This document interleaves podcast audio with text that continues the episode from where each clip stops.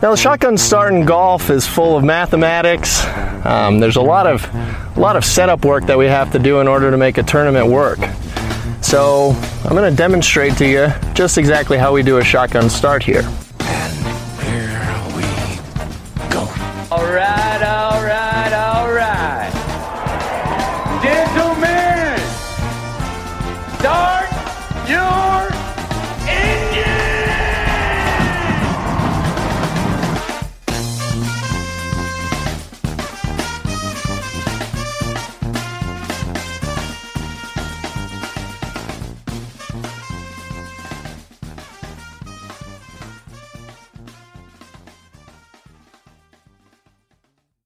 Greetings and welcome to a Wednesday edition of the Shotgun Start. It is April 29th. Andy, how are we doing? Brendan, doing good. How about you? How's- I'm good. I'm good. I've uh having a couple uh cocktails here. The lion's share of this episode's been recorded with the interview with Shane Bacon on the subject of Davis Love the Third Spotlight. Had a couple uh a little bit of bourbon. Now we're back here doing this front end intro and I'm feeling good therefore. Feeling So, groovy? feeling groovy. How are you? How's the birthday?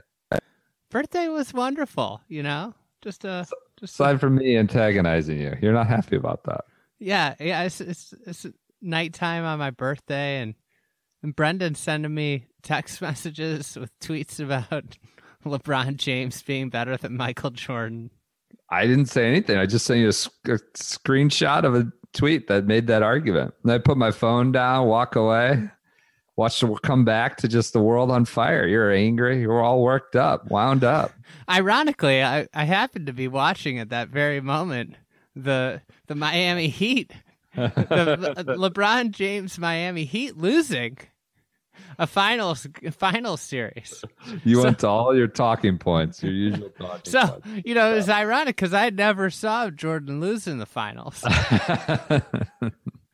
um, right. It probably is all I need to say. Is I Oh, saw him win six times and never lose in the finals. And, Bullshit. the That's not accurate. LeBroners are they're, There's they're out very for. strong arguments for both. I don't think there's any really strong arguments for LeBron. I don't think you. I don't think Jordan fans ever thought there would be a contender in their lifetimes, and now they're like, just can't believe someone's. I'm not suggesting that LeBron's the right answer, but it's an actual discussion and argument, and people, the the, the Chicago fans, just and I do this to all my friends. Like I love Jordan. Obviously, he was the greatest athlete of my youth, but uh, I think the Chicago people in particular are just like don't even let it get past you know square one. It's fun. It's fun Well, to kind of there's nothing to talk about. Fun to Six, six, six and zero in the in the finals versus what is he three and three and five? Yeah. So wait, that's why Mark O'Meara is probably a better, better, you know, golfer than David Duval, right? More majors. You're just going by rings and things like that. Okay, never mind. All right, let's. uh So we went long with Shane Bacon. I think we're going to split it up into two. Everybody needed two parts on DL three.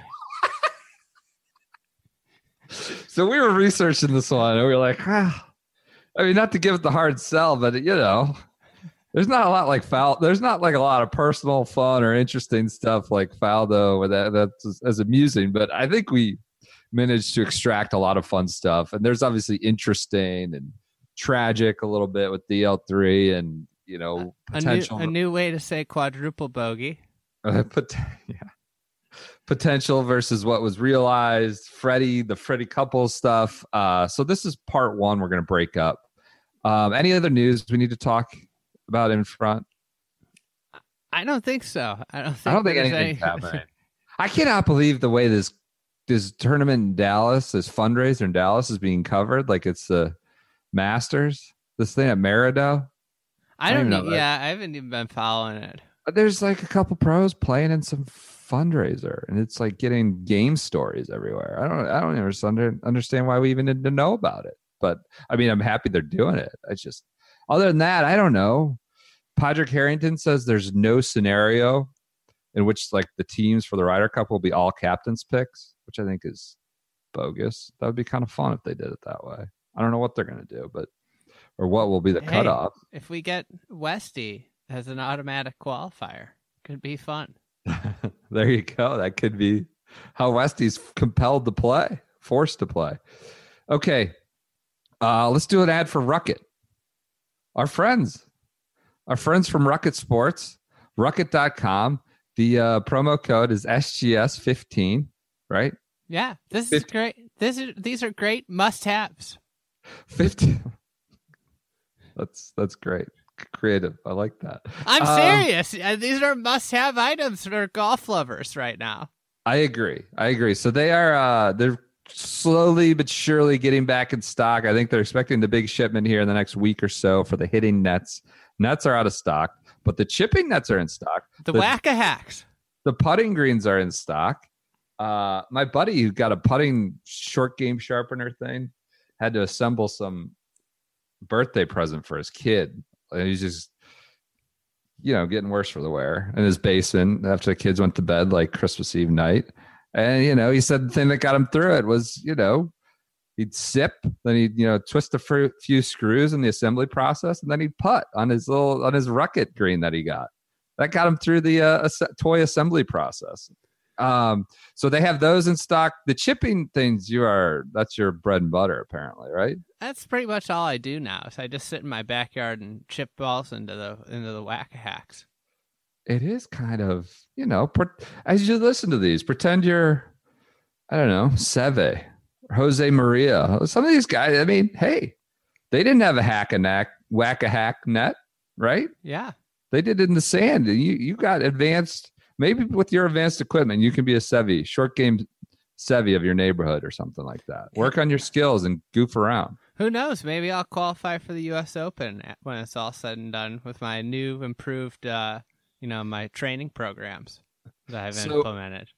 SGS is the promo code, 50% off. Uh, they are orders are, you know, back on the normal course of business. The initial initial COVID rush uh, created a backlog, but they're through that. They hired more part-time workers, so they're employing more America right now. The, not a lot of people doing that. You know, most people are laying off. Most people are getting furloughed. I can speak personally on that matter, but uh, but you know they're hiring to get get your orders out the door. So uh, Rukket, this promo code is SGS, and by the way, they have a lot of non golf stuff: lacrosse, baseball, soccer, basketball. If I had a basketball hoop, I'd get the basketball net. There's nothing worse than having to chase a basketball. I'm seeing a lot more of those around the neighborhood where I live. That wasn't a thing we had too much growing up, No. right? At all, and that's when, like a when thing. you when you shoot an air ball growing up, you get punished for it because the ball Yeah. would just go running, uh, you know, bouncing away. Go into- get that. into Yeah. neighbors' bushes. Sort of, an I walked uphill both ways, tail from both of us. But I mean, that was not a luxury we had growing up. These nets, but I'm seeing them all around the neighborhood now with the hoops. So, all right, Rukket.com SGS is the promo code. Let's get to uh, Hurricane Shane. This is part one. Where are we cutting it off? We're cutting it off right before the thrilling talk of their of Davis Love III's World Cup dominance. So we're gonna get right right So through. We kind of get through the ninety-two uh, players. This is good. His first big win is the Players Championship. Uh, kind of was bursting on the scene with his length off the tee. The next next uh, episode, part two, will be about his first major win at Wingfoot. Some other fun stuff. So- First and only major win at Wingfoot. This is not the World Golf Hall of Fame, so we are Okay. not counting Oh, counting two the players as, as majors. That's correct. All right, everyone. Thanks again for the support. And here's part one. And thanks to Shane. Seriously, I think Oh. he came on thinking we were getting 50, 45 minutes, put his kid down for a nap. And we just like locked him in a room and roped him into two hours. you know? Yeah, go listen to his pod. Get a grip. Oh, yeah. That's probably worth it. You know, he gave us two hours of his time and a day of research. So get a grip podcast. Also, the clubhouse with Shane See? Bacon. One would say this is a free pod or free ad, but this is not a free ad. We, No. had to work two hours for it, He's, plus he- research. he's an important person of many talents, and we just took a whole day of his. So get a grip in the clubhouse. Get a grip is with Max Homa, you know, the actual golfer, not just two dopes like us. So get a grip in the clubhouse. All right, here's part one with Shane. All right, we now welcome in Shane Bacon of Fox Sports, broadcaster, podcaster, uh, media personality, a man, of many hats. Uh, you know, I don't, I don't know. I, I always struggle with these title things, but you know, he doesn't need an introduction. Shane Bacon is joining us to discuss Davis Love III, our next SGS spotlight subject. Shane, welcome. Hey, thanks for having me, Andy. I did want to ask, uh, I, you know, isolation. Can a hurricane be held inside? Is is it possible to keep it internal? Of course. winds have been blowing, man. Blinds are flapping. The house is ready to explode. You've been you've been tormenting your wife and uh, and kid and dog instead of instead of the Bixby house, huh? Man, it, of all of the things that bum me out about the quarantine, and, and of course this is personal and not important, was missing out on Bixby 2.0 house. It was going to be so great, man. there were some i get these reminders you know a year ago this that and the other happened it was like these photos from a year ago pop up in my notifications it's like oh that was maybe a hurricane moment or aftermath of a hurricane moment or you know over caffeinated moment things like that that was that was almost made me you know lawn for the masters more than seeing you know tiger photos and things like that so That- Same. that- I'm right there it, with you. Was it Friday night that we went out to the to the bar? i mean it was i think there were multiple choices there i don't know um Which one was the the outdoor bar night? that's i think Friday multiple- sounds Friday sounds accurate. I think Friday into Saturday, and Saturday was a bit of a struggle. And I believe Poor F sent you uh, a, I, I mean, it was a, a terse text about just keeping yourself in line for the shotgun start following the third round. I believe. Yes, yes. I think that's right. I think that, that sounds accurate. All right. Let's get to uh, Davis Love the third, man who also had some uh, worse for the wear moments in Augusta, struggles in Augusta, uh, as we'll get to. Uh, first off, Shane, uh, is there a particular interest in Davis Love for you? Why did Andy kind of corner you into doing this one? Why, why Davis Love the third? So two things. One is I feel like Davis Love was a guy in our lives for a long, long time, and we'll talk about how long in our lives he was and, in winning in his fifties. There were uh, there's a moment at the Players we'll talk about that final round where he played unbelievable that always has been in my mind as one of the best final rounds I ever watched as a you know younger person. Yep. And the other thing is, I feel like I don't know a whole bunch about Davis Love. I mean, we know him, we know him as a champion, we know him as a winner or a Hall of Famer, all that. But you guys do an unbelievable job at diving into people. And sometimes I feel like I know the person decently well before listening to the podcast, and I learn a lot more. I felt like with Davis Love, as I was reading and researching and kind of shotgun starting my way through his career, I was surprised at how little I knew. Yeah. Yeah, no, I agree with you. I will say as as a court I, I feel like I still know the least about him. I know a lot more. I discovered a lot more. And like I think your point about he's been a, such a part of our lives for so long. Uh, I mean, our age, we're kind of like in our 30, you know, when we really came into the game and watched golf and remembered it and kind of absorbed it. You know, these things like Woosie winning the Masters, like we kind of might remember like a picture, but we don't remember the day or watching it very, you know, vividly. Was DL3 is a little different, and, and you speak to that with 03, the, the players certainly coming of age as we came of age in the game. He was definitely one of the most recognizable guys too, because he had the polo. Like he had a look and like a aura, you know, and he was around for so long that it, it was one of the, he's got to be one of the most recognizable golfers of the generation. Yeah, is it fair to say that Davis Love, when you picture him in your mind, does he look more like a professional golfer than anybody that's ever played? I You know, he's yeah. he was he was he's a he's taller. He wears the polos. He always wore the slacks. You know, they they were pressed. He had like the white you know saddle shoes on. I just feel like Davis Love really embodied what a professional golfer looks like to me, you know, and then you see the guys now that look, I feel like they look like Davis Love looked, even if the shirts are a little tighter and the muscles are a little bigger. Yeah, and he does the deadpan thing where, like, you know, uh, golfers are stereotyped in a way to be sort of prim, proper, and boring's a more pejorative term for it. But yeah, like, he's a deadpan kind of guy that, like, this is a creative player. Like, this is what you would like, sort of a model or uh, a model pro golfer, whether it's like you said, the attire, the mop of hair, and even down to his kind of, I don't know, just deadpan look. Yeah. Andy, I agree. um, I agree. He, he he's and he's he's got that. He's also like there's a large contingent of professional golfers are from the southeastern part of the country. He's got that southern look. Sure. You know, he's just like a quintessential, you know, southern southeastern part of the United States looking person.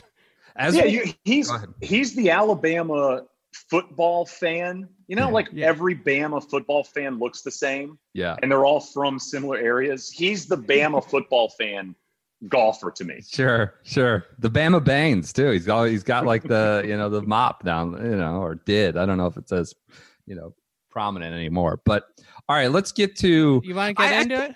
One of the things we'll get into is talk about like the, the Roman numerals, and you're talking about the Southern thing. I, I I don't know that he was as country club boy as we kind of you know feel he is now. I, I don't know. It does seem like he's kind of a simple guy that just wanted to hunt and stuff like that. Now that's those are Southern stereotypes too, but I'm not sure he was as like the finer things kind of person as, as he's um, pigeonholed to be. All right, let's let's do some basics. Andy. All right. Davis Love, the third. DL3. Trip. His dad called him Trip. Yep. Um, that was short for triple sticks, you know, three. So trip, triple bogey, trip.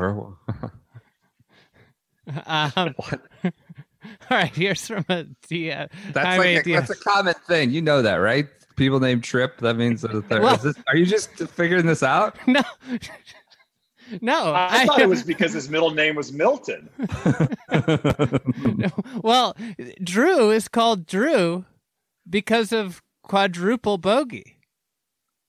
His dad What? named yeah, his da- dad called Davis Love the th- Davis Love the third trip because of triple bogey.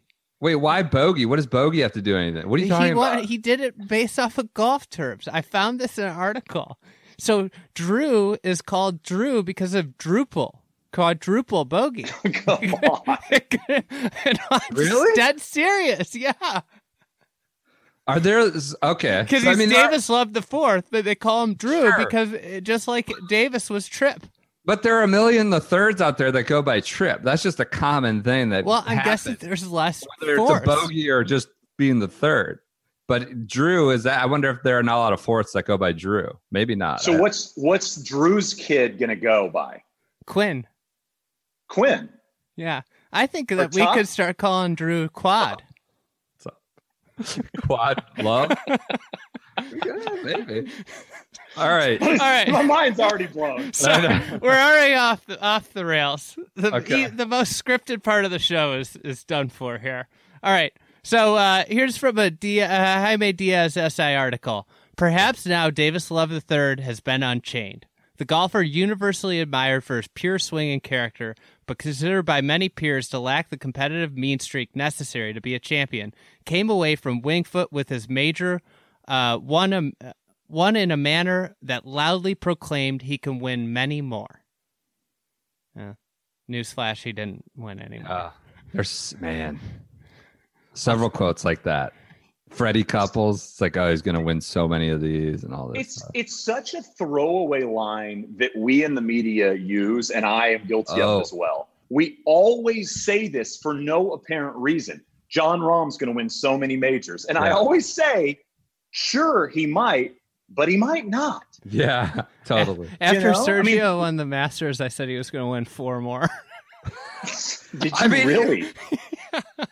it's such a device that I will cop to it. When I was like really starting young and write young earliest days of writing, like you just have to find a way to frame like otherwise maybe boring or dull or how do you how do you hype or amp something up? And like a guy would win like the Bob Hope, and I'd have to throw in a line of like, oh, this sets now he's a threat at the Masters. This sets him up for potential. Like it could be just some random guy. There's always a device that you lean on. It's like, oh, first of many, floodgates are opening.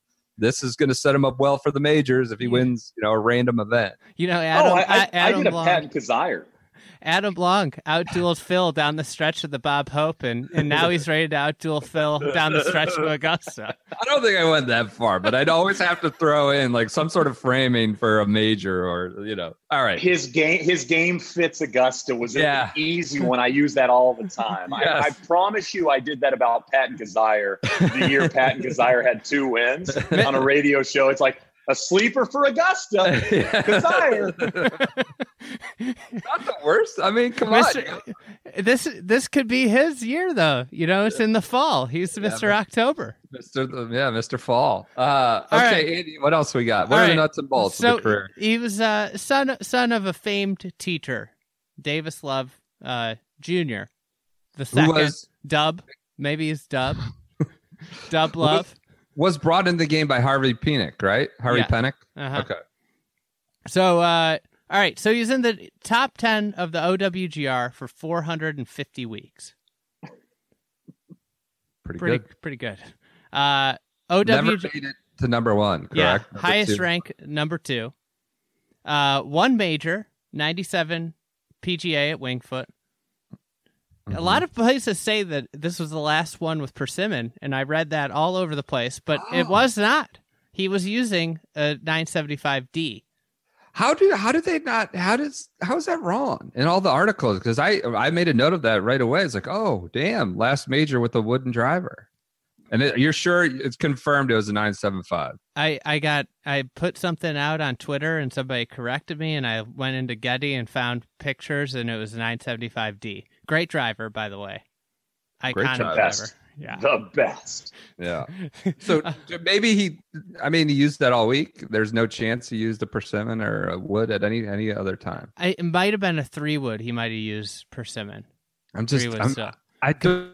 why That was in all the calls, but okay, we'll get in to the that in the sometime. ninety in the playoff at the ninety six Vegas that Tiger won over him, he was using a persimmon driver. Okay, Um, two players, 92 and 03, 18 other PGA Tour wins, no European Tour wins, one Japan Tour win, uh, three straight World Cup wins with Freddie Couples, two PNC father son titles, a bunch of other, you know, silly season stuff. Uh, he won the Heritage five times. He won the Wyndham Greensboro event three times, Pebble twice, Players twice, International twice. So he he had a lot of double ups. He he kind of killed the Southeast Circuit. Um, all right, he made six Ryder Cup appearances, six Presidents Cup uh, appearances. He played on a Walker Cup team.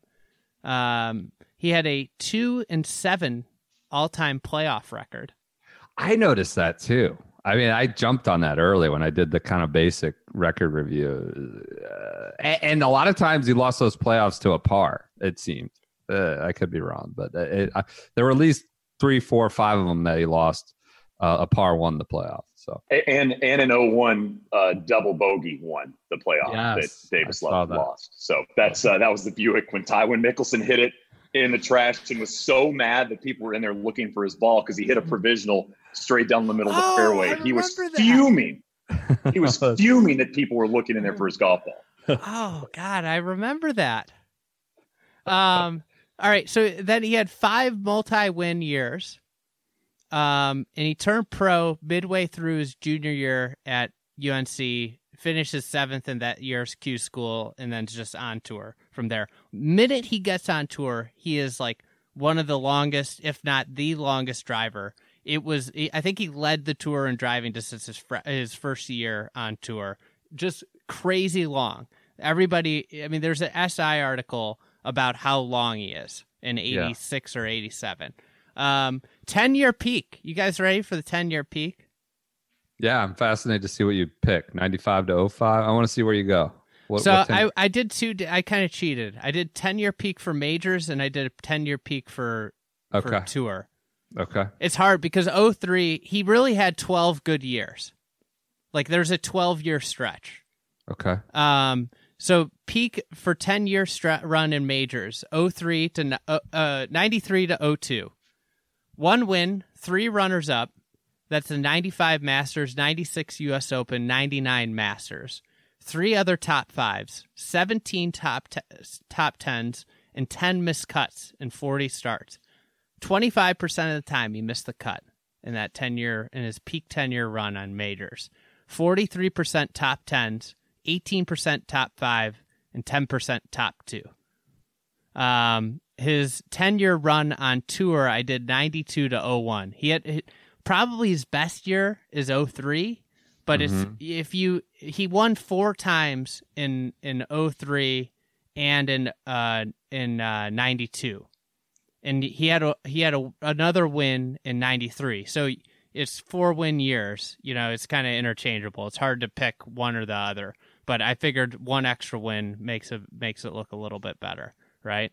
So 14 wins 20 runners up 11 thirds 63 fourth through 10th 32 missed cuts and 257 starts. So 5% of the time he won 13% of the time top two 18% of the time top three 42% of the time top 10 and just 12% miscut so pretty impressive top 10 i mean almost half the time you tee it up you're in the top 10 for 10 years pretty good Pretty good. Pretty good. Ricky numbers. Um. Okay. Anything else on the nuts and bolts? that's that's what i got Okay. Fantastic. UNC legend. Do we need to talk anything about amateur? I- He didn't. He did some damage in the A- ACC. He won the North and South, uh, but not not maybe as decorated an amateur player as some of these Euros pl- players we talked about. Certainly Mark O'Meara, who won the uh, no, and uh, you know some of these other guys like Hal Sutton. one big thing he gave michael jordan his first set of clubs Yeah, so that that's the thing that's become. You know, everybody's doing Last Dance content these days. you won't believe who gave michael jordan his first set of clubs So he did get he is buddies with MJ, got him sort of into the game, and and so not not, not a lot else from his. I, I did notice, you know, his dad was a legendary pro. His dad asked him like, it seemed like his dad wasn't a an Earl Woods type. You know, you got it. You have to do this. He's like, hey, I can teach you the game to go have fun with like normal, you know, with all your the normal club and weekend games you see, or you really really want to do this. We can teach a game and it's not going to be you really got to bust your ass. Um and so he kind of took that latter approach of like i actually want to be a pro. I really want to go for this not a you know i want to be a tour pro. And he went for it big time and his dad obviously a monumental influence in his life. Um he was at what was it in brunswick what's the what's the school the private uh oh the academy i forgot Yeah, what it's called i mean he was like a golf he An was- academy. That sounds right. I mean, he had Bob Rotella. He was working with Bob Rotella his senior year of high in school. high school. High school.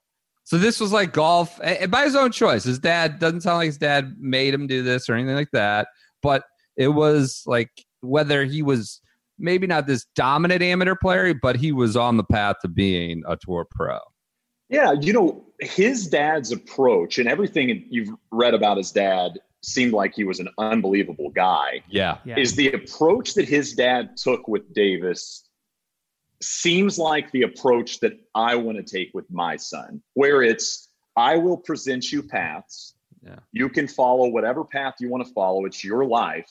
But if you want to pick this path, which is I want you to be great at golf, I want you to be a professional, I want you to win, and you want to do all these things, then I'll help you get there. And he said there were times where Davis wasn't taking it seriously or wasn't practicing. And he'd go up to him and go, Hey, you're not going down the path that you picked of the ones I offered you.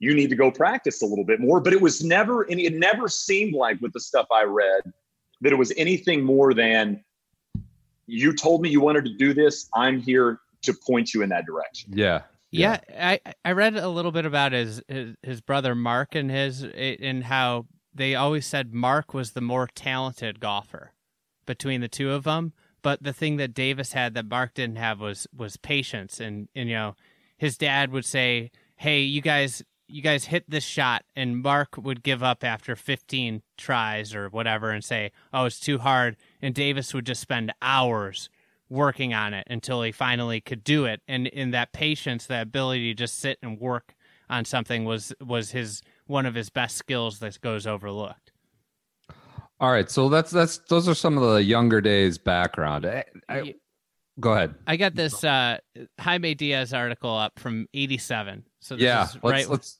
That's where I was going next. Let's do it. I mean, I I just wanted to say, like, this guy doesn't. He's not a dairy farmer in Wales. This is just kind of like it's a more, you know, white bread, straight to the. it's kind of similar to Sandy Lyle. We don't have a ton of. Uh, I don't want to say he's boring to research. I'm just saying this was the least uh onerous to research. I would say. Uh, and if you watch if you watch Last Dance episode three and four and watched the part about Dennis Rodman, this is as far from the Dennis Rodman part as humanly possible. I mean, there was no flying to Vegas, second round of the Masters. I mean, this guy was the polo outfit. I mean, he Yeah. was yeah. put together and on a straight line. So here's the let's go to Diaz. This I think is the most interesting thing about him is how he he came on the tour and was just a, a monster off the tee. Um, so, but if if your private pantheon of biomechanical excellence includes Jordan jamming, Elway throwing downfield, Mattingly going deep, and Tyson finishing, then it should also contain Davis Love III driving. I mean, just unbelievable. He, like put him in that type of air in terms Yeah. of a driver. And and this is, you know, then it goes into just talking about, you know, Greg Norman's talking about how how Davis flew at 40 past him. He was Uh, like Cam. He was like Cam Champ. I mean, I- it seems like he was Cam Champion when he turned pro. Everybody was just in awe of how far he could hit it. yeah, I was I was going to make that exact same analogy. Comp not necessarily just for game, but in terms of like a total like this is a different species. Like yeah, they're big hitters. DJ's a big hitter and can probably be that different speed. But it wasn't just like I'm going to lead the tour in driving distance. It was like I'm leading the tour in driving distance in a totally different, what feels like a different game kind of way. So far, and I don't know that I knew he was a big hitter. I knew that, but I don't know that I I remembered this or knew that about him coming out that he was like a game changing guy off the tee. Yeah, All I mean he was always a great. He's the other thing about him though that gets uh that's I think he was really long, but he was also like really straight. He was a great, like a quintessential great driver. This was not like Jason Kokrak. I'm gonna hit it really far, but all over the map. This was Yeah. I'm gonna hit it like dead straight and really really far. Uh, it seems it seems like from what we're seeing, his startup and his ability to use distance to his advantage felt very much like Norman and has felt very much like what we see with Rory now, where Rory drives the ball so well because he hits it forever and he hits a lot of fairways. Yep. Oh yeah. No, I agree. Uh, can I do more on this Diaz, or you want yeah, to do? Yeah, go for it. I mean, this is 87. This is when it was written, so I think it's probably mostly off of 86, which was his rookie year. Was 86 his rookie year? I think 86 Turned pro in 85. Yeah, Yeah. 86 was his rookie year. Yeah. Okay. So he led the tour in average driving distance at a record 285.7 yards, nearly two yards farther than second place Greg Twiggs, and about 25 more than tour average. You guys Twigsy. remember Greg Twiggs? Tiger would call him Twigsy. What makes what makes the figure otherworldly is that Love hits a one iron off the tee more than he does a driver. His one i- one iron travels about 260 yards with roll. So it sounds like he was often rarely hitting driver despite leading the tour in driving distance It average. sounds like Sandy Lyle. A little bit. Yeah, one iron. Yeah, we'll get into some of these anecdotes of him clubbing down or wh- where he couldn't hit driver and some of these outrageous, you know, 400 yard drives and things like that. More on his swing. In fact, the sheer size of Love's swing is the biggest reason he hits the ball so far. On the practice tee, this is a great Diaz line. Love's swing stands out like a windmill, a bunch of electric in a bunch among a bunch of electric fans. I botched that. Such good writing. Um, here's a he he talked to some like technical guy, like TrackMan before there was TrackMan guy, some guy you know punching in numbers, you know Bryson's dad maybe I don't know. Um, the human body, some guy named Man is his last name. The human body isn't built to handle the kind of speed Davis generates. It's Love's gift that he can. When he cracks the whip just right, the club head of his driver is traveling at 125 miles an hour at impact, more than 10 miles per hour faster than any swing man, this this science guy, has measured. Under normal conditions and with a square hit, such club head speed will launch a 300 yard drive. Just It- marveling impor- at 300 yards. It's important to note is 125 club head speed with a steel shaft wood head driver. You know, Yeah, like right. this is so fast. yeah, like this is not like 50 gram graphite shaft 460. C- Like this is not like a- pure aerodynamic driver. Like people that ha- like 125 with persimmon and steel is so much different than 125 with graphite and, and titanium head. There was a clip later where like graphite shafts screwed him up for a while, right? Where he Yeah. switched. Same thing gra- as Tiger, right? That's why Tiger hated him. I mean, these guys were were fast Yeah. swinging drive. These guys swung it a lot faster than other people, uh, their peers, Yeah. and so they had a hard time transitioning to a different shaft because they were comfortable with what they they use. I mean, it goes back to the whole persimmon driver. As long as he played that, is if you beat it forever and you don't want to change, you don't have to because you're still going to be one of the longest people on tour. I wanted to present this to you guys because I read a lot about how far he hits it Yeah. and I'm I'm wondering as we look at the guys back in the 80s and 90s and into the 2000s and their success 50 plus it's so much more important to be a long driver than anything else you know oh, mccarron hits it forever right? and Right. mccarron's having a lot of success on the champions we see davis love win into his 50s the distance is very helpful when you're 25 and when you're 35 but i feel like that's the thing that's translating to the successes of these guys when they get older, you know, is that they can still compete. VJ's the same way, you know, a guy that Yeah. hit it forever and he was able to compete against PGA Tour players because he could hit it 320 when he was 26 and he could hit it 320 when he was 52. Probably would have allowed Love to still be competitive. You know, he won the Wyndham. What year was that? 15? 2015, He 51 was years old. 51, Yeah. third, third oldest ever on tour. And, you know, I think he joined only maybe, I think it was Snead to win in three different decades on the PGA Tour. It's a very, I think it's him and one other, Love. And because he's just a natural, like, the, all these things that are so optimized now, like Davis Love the third's kind of been doing it for 30 years. You know another player that's won in three decades? Westy. Yeah. All right, but not on the PGA Tour. not on the PGA Tour. 4F, when, when Andy asks you these questions, when you guys are doing the podcast, do you just have three names that you always spit out? That, that's how it works, right? Yeah, that's pretty much it. Ernie, Westy. I don't know what. There's always, or if he's trying to, you know, crap on somebody, it's like Kelly Phil or yeah, uh, yeah, Kelly Kraft. Yeah.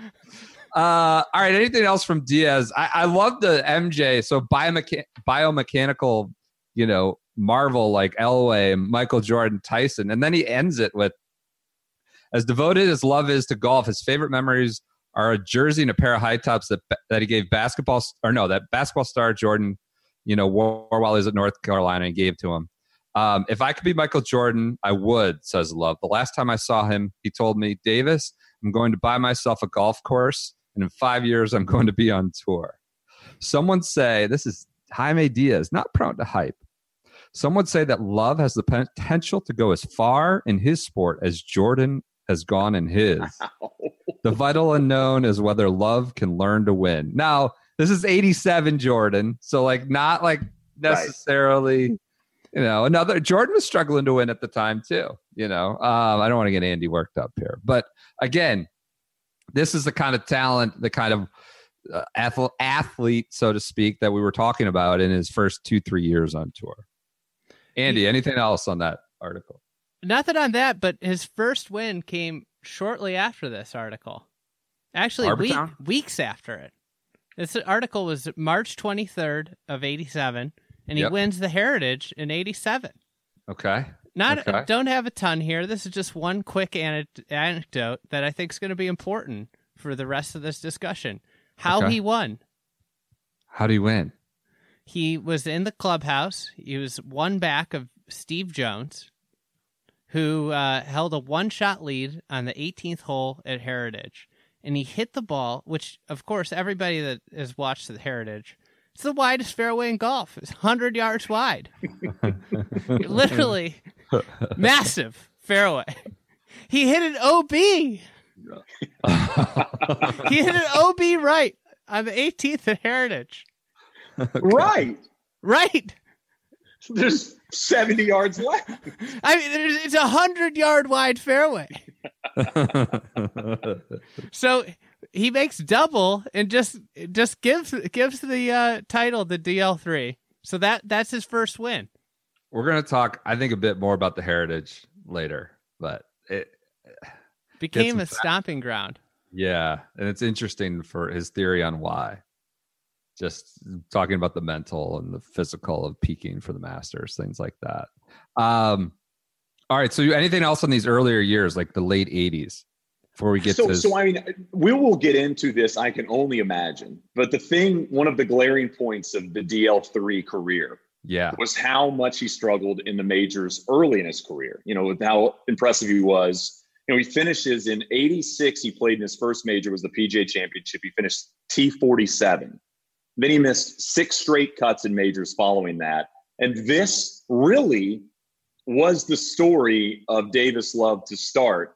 Was he was an impressive player, and there are guys we see now that follow in the footsteps of Davis Love in terms Yeah. of how well they play on tour and how poorly they play in majors. And what that says to me, and I'd love your thoughts on this, is there is obviously a stranglehold mentally on certain guys' inability to get to a major championship and make it feel like a regular tour event. I feel like you see that with Rory at the Masters now, but there are young players that you can go through their careers. They are really impressive and always on the leaderboard at PGA Tour events that aren't majors. The moment the major happens, they are completely different players. And that was what Davis Love was at all these majors. And that became really the theme early of his career.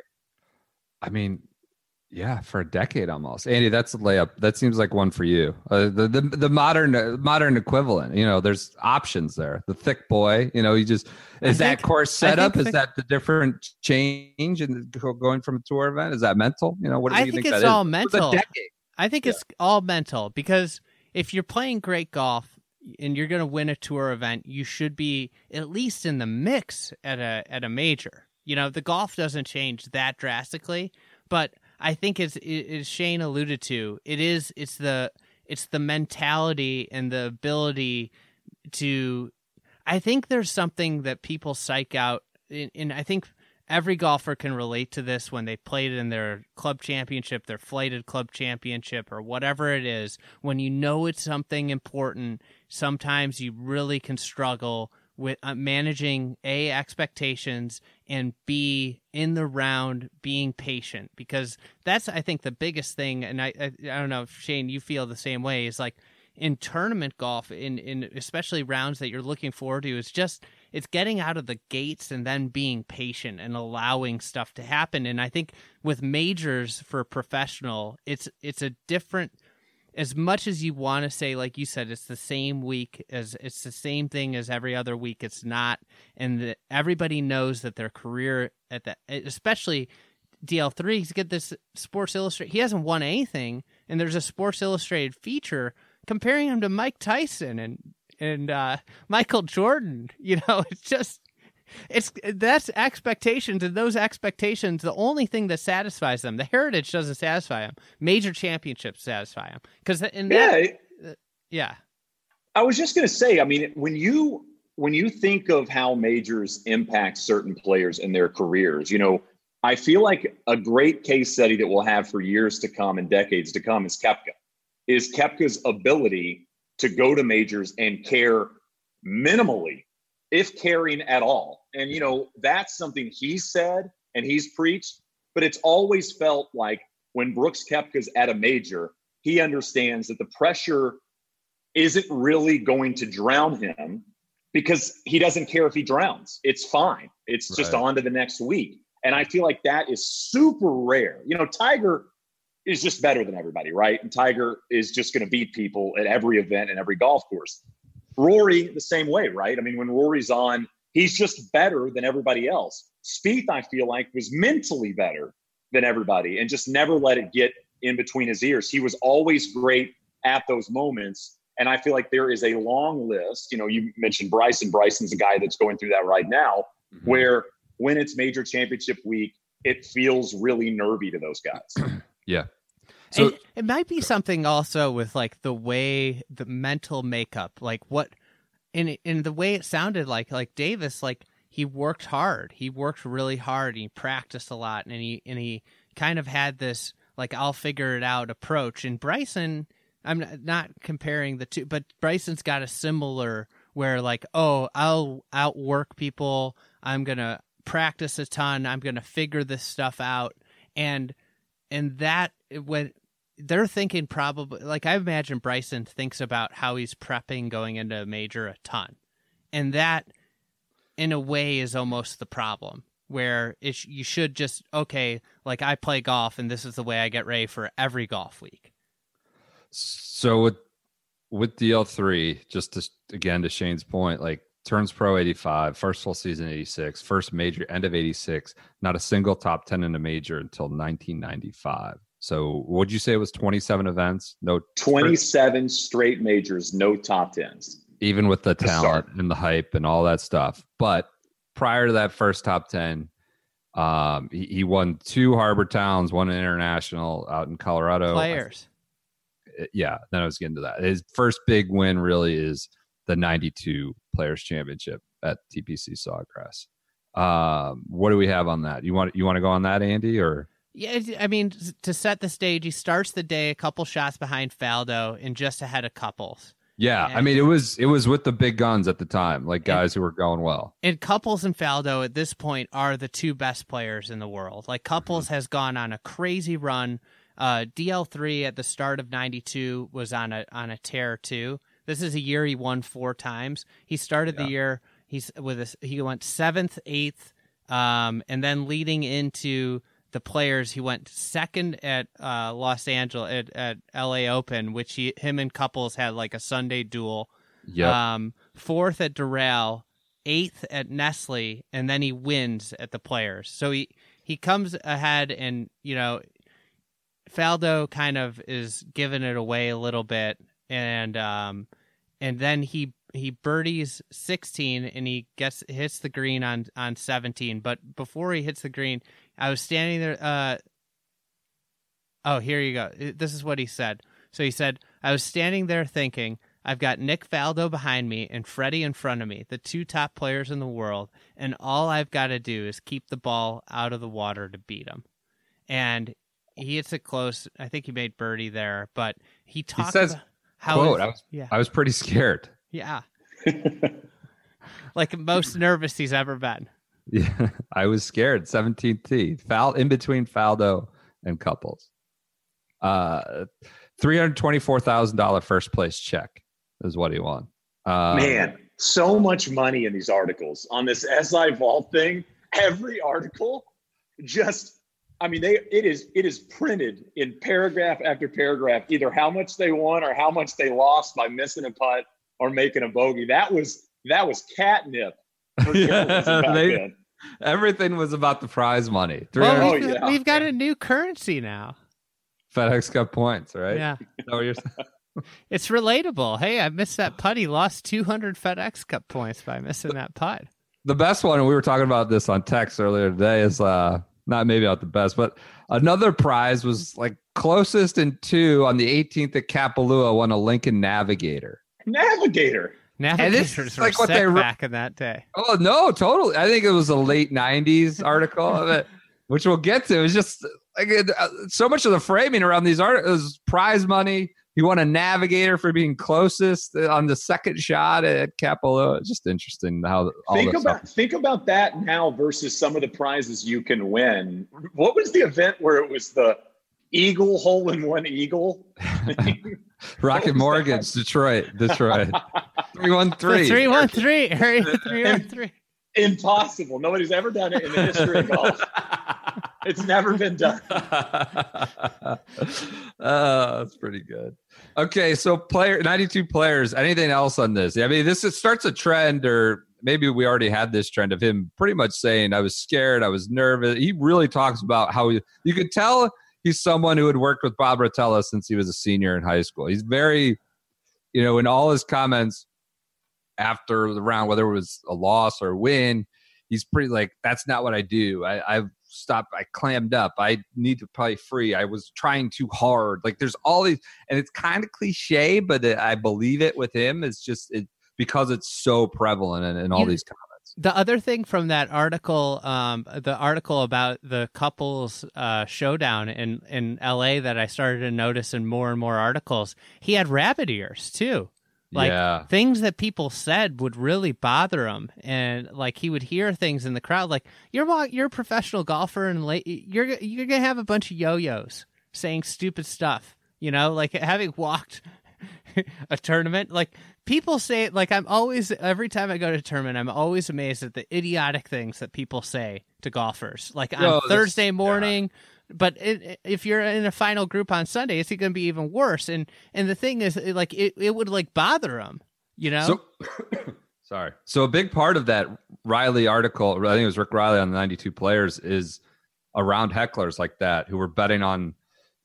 cough is hitting me. Uh, betting on whether he would be able to chip it close or chip it in on the eighth hole. And ironically, you know, we talk about his length and all this. It seems like that players was one on the back of uh, wedges around uh, short game around the green, and he holed out on this eighth hole, and that and he turned to these guys. He was like, "I hope you all lost your bet" or something like that uh, on the eighth at, at Sawgrass.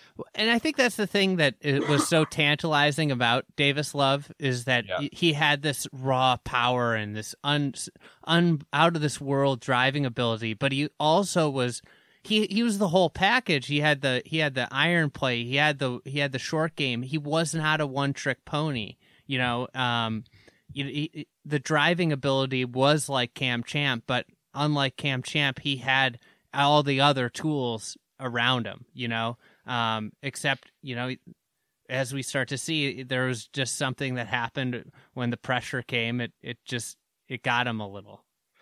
Uh, it, it's a, this doesn't tie in with this win, but because you know we're now chronologically after, we should talk about this is post after his dad had died in a in a plane crash, and obviously this Mhm. becomes a theme for the rest of his career. Obviously, his life it's something that weighs on him, something that a constant motivator. And, and so his dad, I don't know that we don't need to go in a ton of detail. His, his dad was obviously a you know his best friend, got him into the game and, and died in a plane crash, a small plane going from when they were at Sea Island, which is like only an hour drive, right, to Jacksonville. I think they were going from Sea Island to Jacksonville on to Tampa.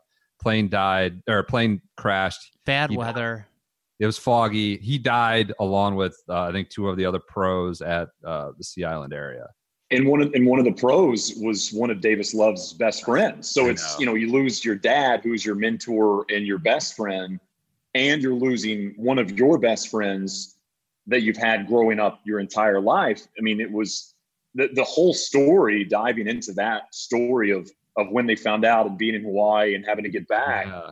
You know, I mean, it's it's it's gripping. It's hard to read. You know, because Yeah. you just feel your your heart goes out to to the loves and and this whole this whole thing happening. Davis said the moment he heard you know that the plane went missing, he knew ex- he knew exactly what had happened before. Obviously, news news had broke. And like the the eerie stuff is like the before, you know, his dad was like, "Aren't you going to practice?" And he was like, "Oh, it's just Hawaii. I'm going out there to have fun." And it was just like kind of like a, it's just a weird, it's like a a symbolic thing to have like when your dad's like that the type of dad he was like you know it got him into the game and showed him how to be great at the game and that's like one of your last conversations with your dad it, it's just kind of it's it's just very sad like i mean it's So hard to read now We're jumping ahead a little bit, but like the details around it. Michael Bamberger had it in a 1997 article. Kapalua, so his dad passed in 1988, the crash.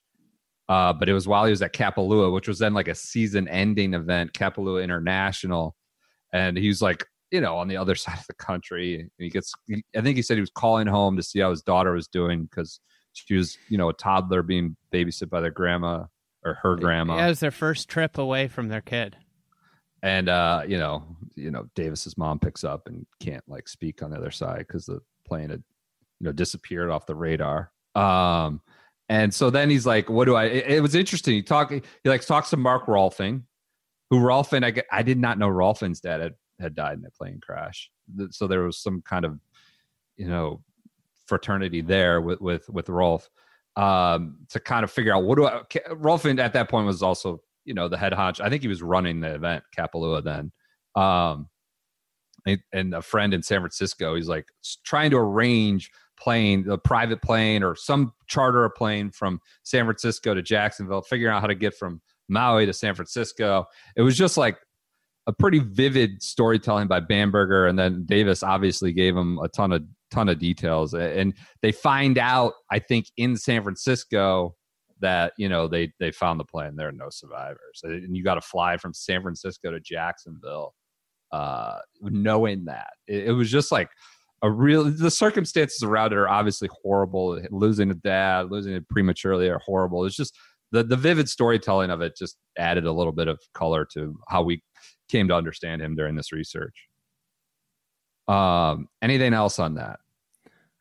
I, I think it's just something that he carried, and obviously this became a big theme of the of the PGA finally winning a major in '97, and there was the the rainbow and everything, and I think that the this tragedy is something that he carried for a really long time, and he talked about it in a, in an interview I I read that that he you know it took him years to get over this, which understandably so.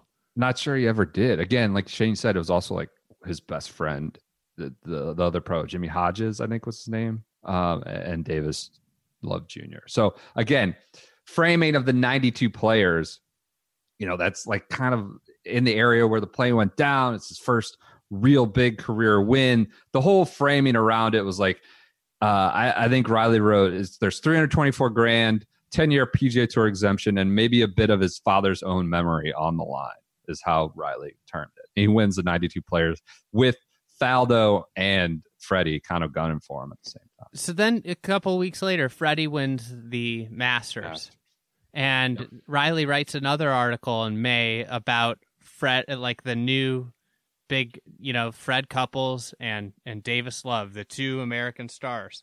This is fantastic. Um, it and it, this is uh, South African Fulton Allan. Uh, i in years past, it was Arnold Palmer and Nicklaus. Then it was Watson and Seve. N- Now the new pace is being set by couples in love, and the golf world is particularly punchy with delight. It's going to it's like going to the airport and trying to decide which long lost son to hug first. Since Watson last dominated in 1980 with six tour wins, American fans have pined for even one great U.S. player to come along. Suddenly there are two, neither of whom speaks Welsh or Spanish or puts shrimps on Barbies. This was, I- you know, so because Freddie was rolling, we did our Freddie spotlight, and we understand '92. What was he like? Top six, top nines, or so? He was always like just dominating. Davis is sort of right there on his heels, and you're reading all these articles as if like this is the American golf is reborn. Uh, and it lasted maybe like six months. The way that the, the now these guys teamed up in World Cup events for a couple of years, but the they were, and they were best friends too. That was the other thing is they were Sure. like they were boys on tour. Like those two guys were really close. I'm trying to think of what it would be like now. Say JT um, and Spieth. yeah, except they were both they both like were in the top five for three months in a row, and they both won several times, and it's like no one else can touch them. And also, there had been a drought of of great American golf stars preceding it. That's kind of how it, the reading it now. The summer of like love and couples. This was a huge thing in '92. Uh, You Jay, know, and, and they were they were so similar. That's what's so crazy to me is you Yeah. dive into this, and these are two guys that were the face of American golf for a pretty good stretch, right? And they both were kind of known, and I, I'm not going to use the word chokers, but I would say slightly underachievers because they would get there, they would finish fifth and finish third and finish second in Masters, but both had such a hard time getting over the hump in the big events. Yeah, no, completely. I, I, I think we'll get into this in a legacy discussion, but I, I think there's some interesting. Andy's going to be in a p- pickle. You know, when we talk about, you know, we put them all on the table: Duval, Freddie, Sutton. Some of these like one major players, winner, and Davis. I, I don't know. It's, it'll be interesting when we get there. Um, all right, so so again, 92. Everybody's fired up. He's won the players. Uh, even Reilly though he goes, okay, okay, so the Raves are ridiculous premature, and both players could be back in Hal Suttonville by September. I I love thought that was a good line. But hey, let's let American golf fans wallow in this wealth for a while. And again, both so long. Like the, the hallmark of them is that they're just hammering the ball. They have like similar ways in which they, you know, capture the crowd's imagination. uh, Reilly talks a little bit about love, like and how how how much different how much different they are in terms Yeah. of like on course persona. Love Yeah. though has a tightness to his face and eyes, a wince that makes it look as if he was undergoing a tax audit. Audit. Though likable and warm in private, it would take a court order to unpurse his lips. His walk is stiff and steady, straight and purposeful, like that of a commuter who knows exactly when his train will leave. He wears his cardigans fastened all the way up and his hair straight, and he has the face of a 16 year old. It all makes him appear to be a boy marching to church. Get into that play one more time. It took they're so long too that Couples shortened his swing and Love had to shorten his too and hits a lower trajectory ball because they were both just like too long for so many of these par fours and running through fairways. Um, and it's interesting that they were personally tight. Like Couples Love said, like I'm as happy as uh, that Fred won the Masters as if I'd won it myself. But for the crowds, like you just talked about, Andy, the description of him being, you know, pursed lips and more of a straight shooter. And Freddie's just kind of like throwing his hands up. He- He's like emoting and gesticulating about every shot and casually strolling. It made Love sort of like the bad guy. Because Yeah. there's there are two two best players on the PGA tour. You know, Faldo's not really on the stateside tour as much, but uh, and this is another clip. Love's televised face of stone has made him the villain in the Couples love rivalry. Just as Fat Jack, so the Jack Arnie comparison again, came off as the bad guy in his early wars with the heroic Arnie.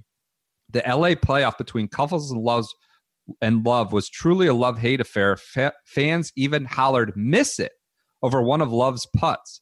Freddie's the most popular play on tour, says Love, and I'm it. And Tom Watson, here's the last thing I'll get to in this interview. Watson said Love hits it straighter and he's the more fundamentally sound player, but Couples has more talent. Again, uh, these guys were like inextricably tied there for the first mid 90s. I think even now when we look back, it'll be interesting to see how Andy, uh, you know, how you compare them. You know, one major each.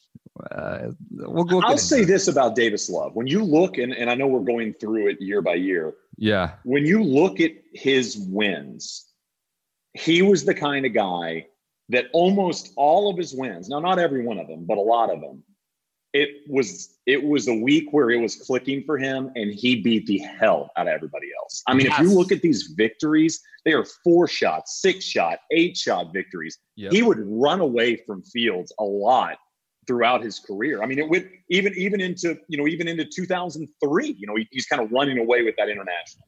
those were my two big like holistic takes from that the, the playoff record which was underwhelming and then be like wow he really like ran beat the hell out of people won by you know six seven eight nine shots points the international in the case of the stableford like really dominated when he won um, it's a little of the mentality that Tiger mentioned last year, where he said now with the tour, it's all about getting hot for five weeks or clicking for five weeks. You know, that's what he's trying to do now with how deep the PGA Tour is and, and how everything is played and equipment.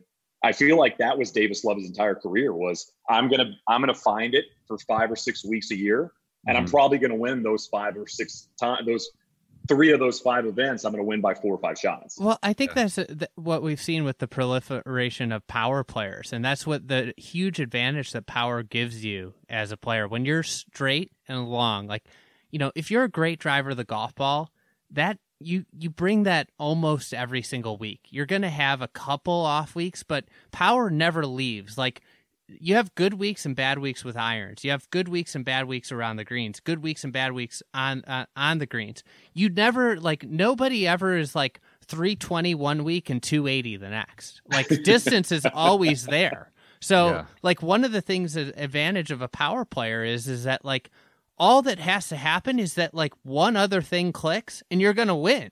You know, if you're driving the ball well. So it's like, oh, he drove it well, he made some putts, and he hit his irons well. He's going to win by five because he's got such a massive advantage off the tee. And I think that's what we're seeing now with the tour is that there's so many good drivers of the golf ball that what happens is it's just like, oh, well, like this is the week that they putted well and hit their irons pretty close.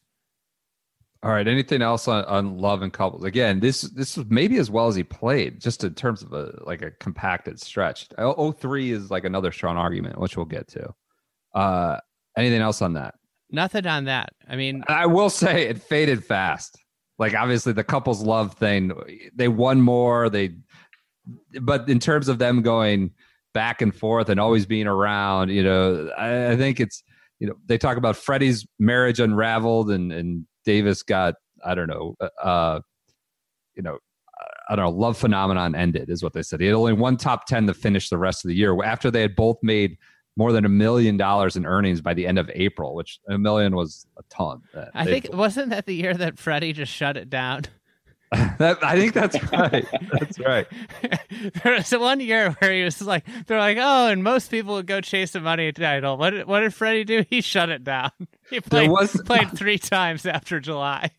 I did see this Ray Floyd art, this Ray Floyd quote that said, after he won the Masters, Fred can win this tournament as many times as Nicklaus or Palmer about Augusta, which, you know, as we talked about, he was I've, around a lot, but never won after 92. I think one of the things that we'll, we'll uncover now, I think we're going to start to get it, is like both of them had a little bit unreliable putters, which, which really hurts you late on Sundays and majors.